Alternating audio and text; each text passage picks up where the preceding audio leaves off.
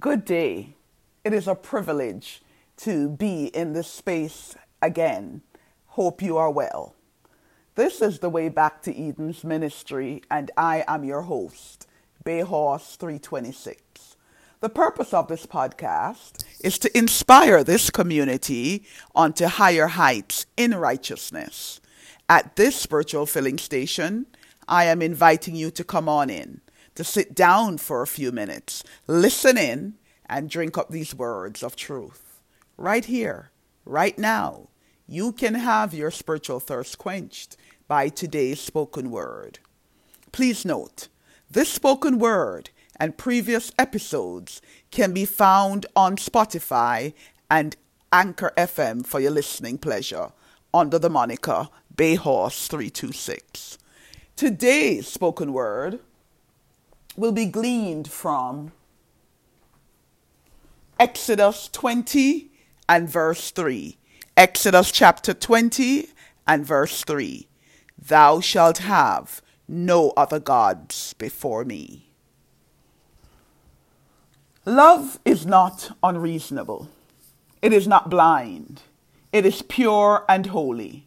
But the passion of the natural heart is another thing altogether.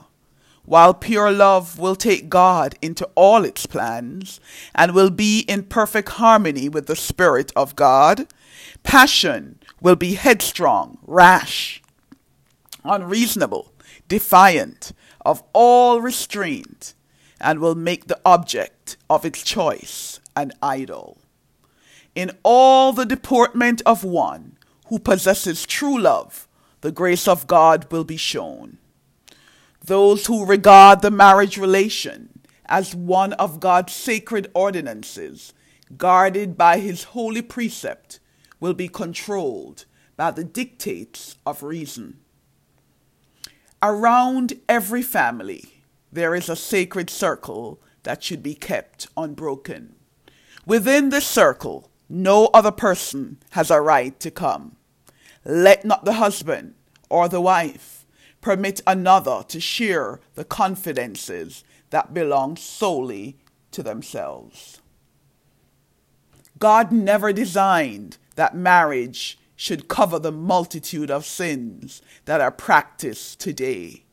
Sensuality and base practices in a marriage relation are educating the mind and moral taste for demoralizing practices outside the marriage relation.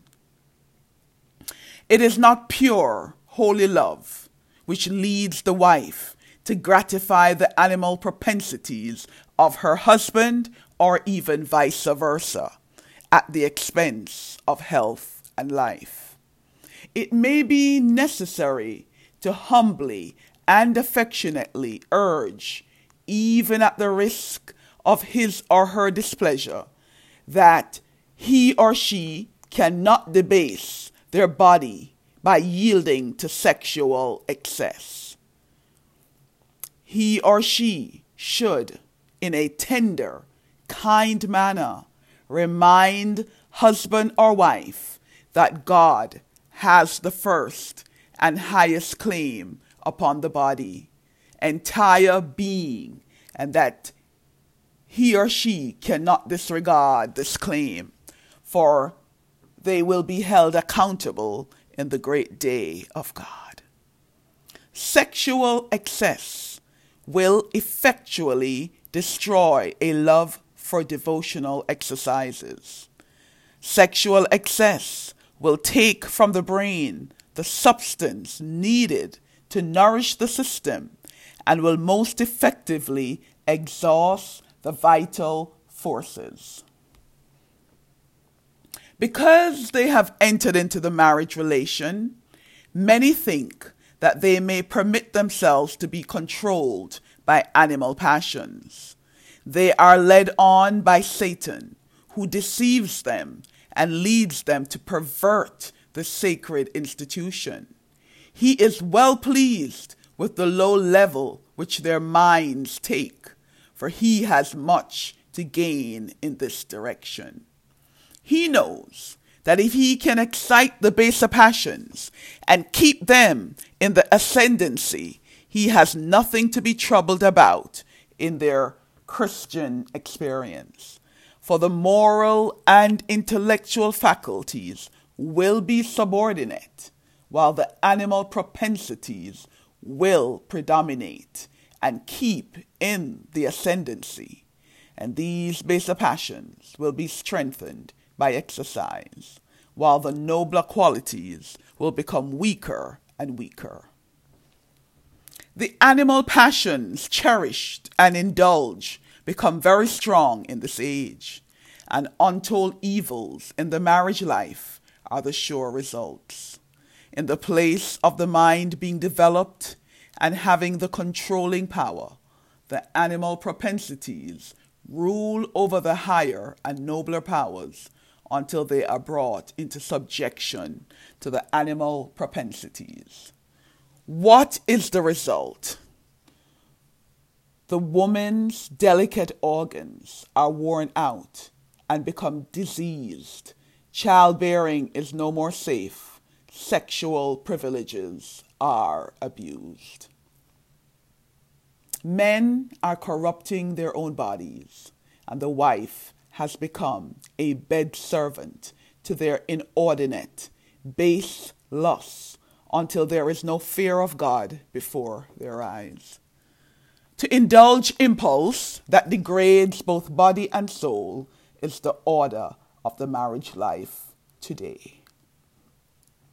Satan seeks to debase the minds of those who unite in marriage, that he may stamp his own hateful image upon their children.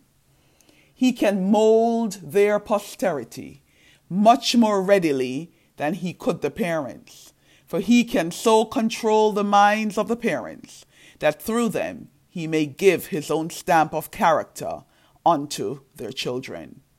Thus, many children are born with the animal passions largely in the ascendancy, while the moral faculties are but feebly developed.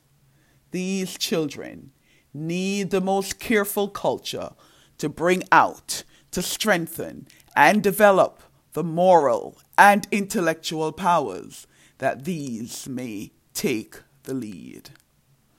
The mind of a man or woman does not come down in a moment from purity and holiness to depravity, corruption, and crime. It takes time to transform the human to the divine or to degrade those formed in the image of God into the brutal or the satanic. By beholding, we become changed.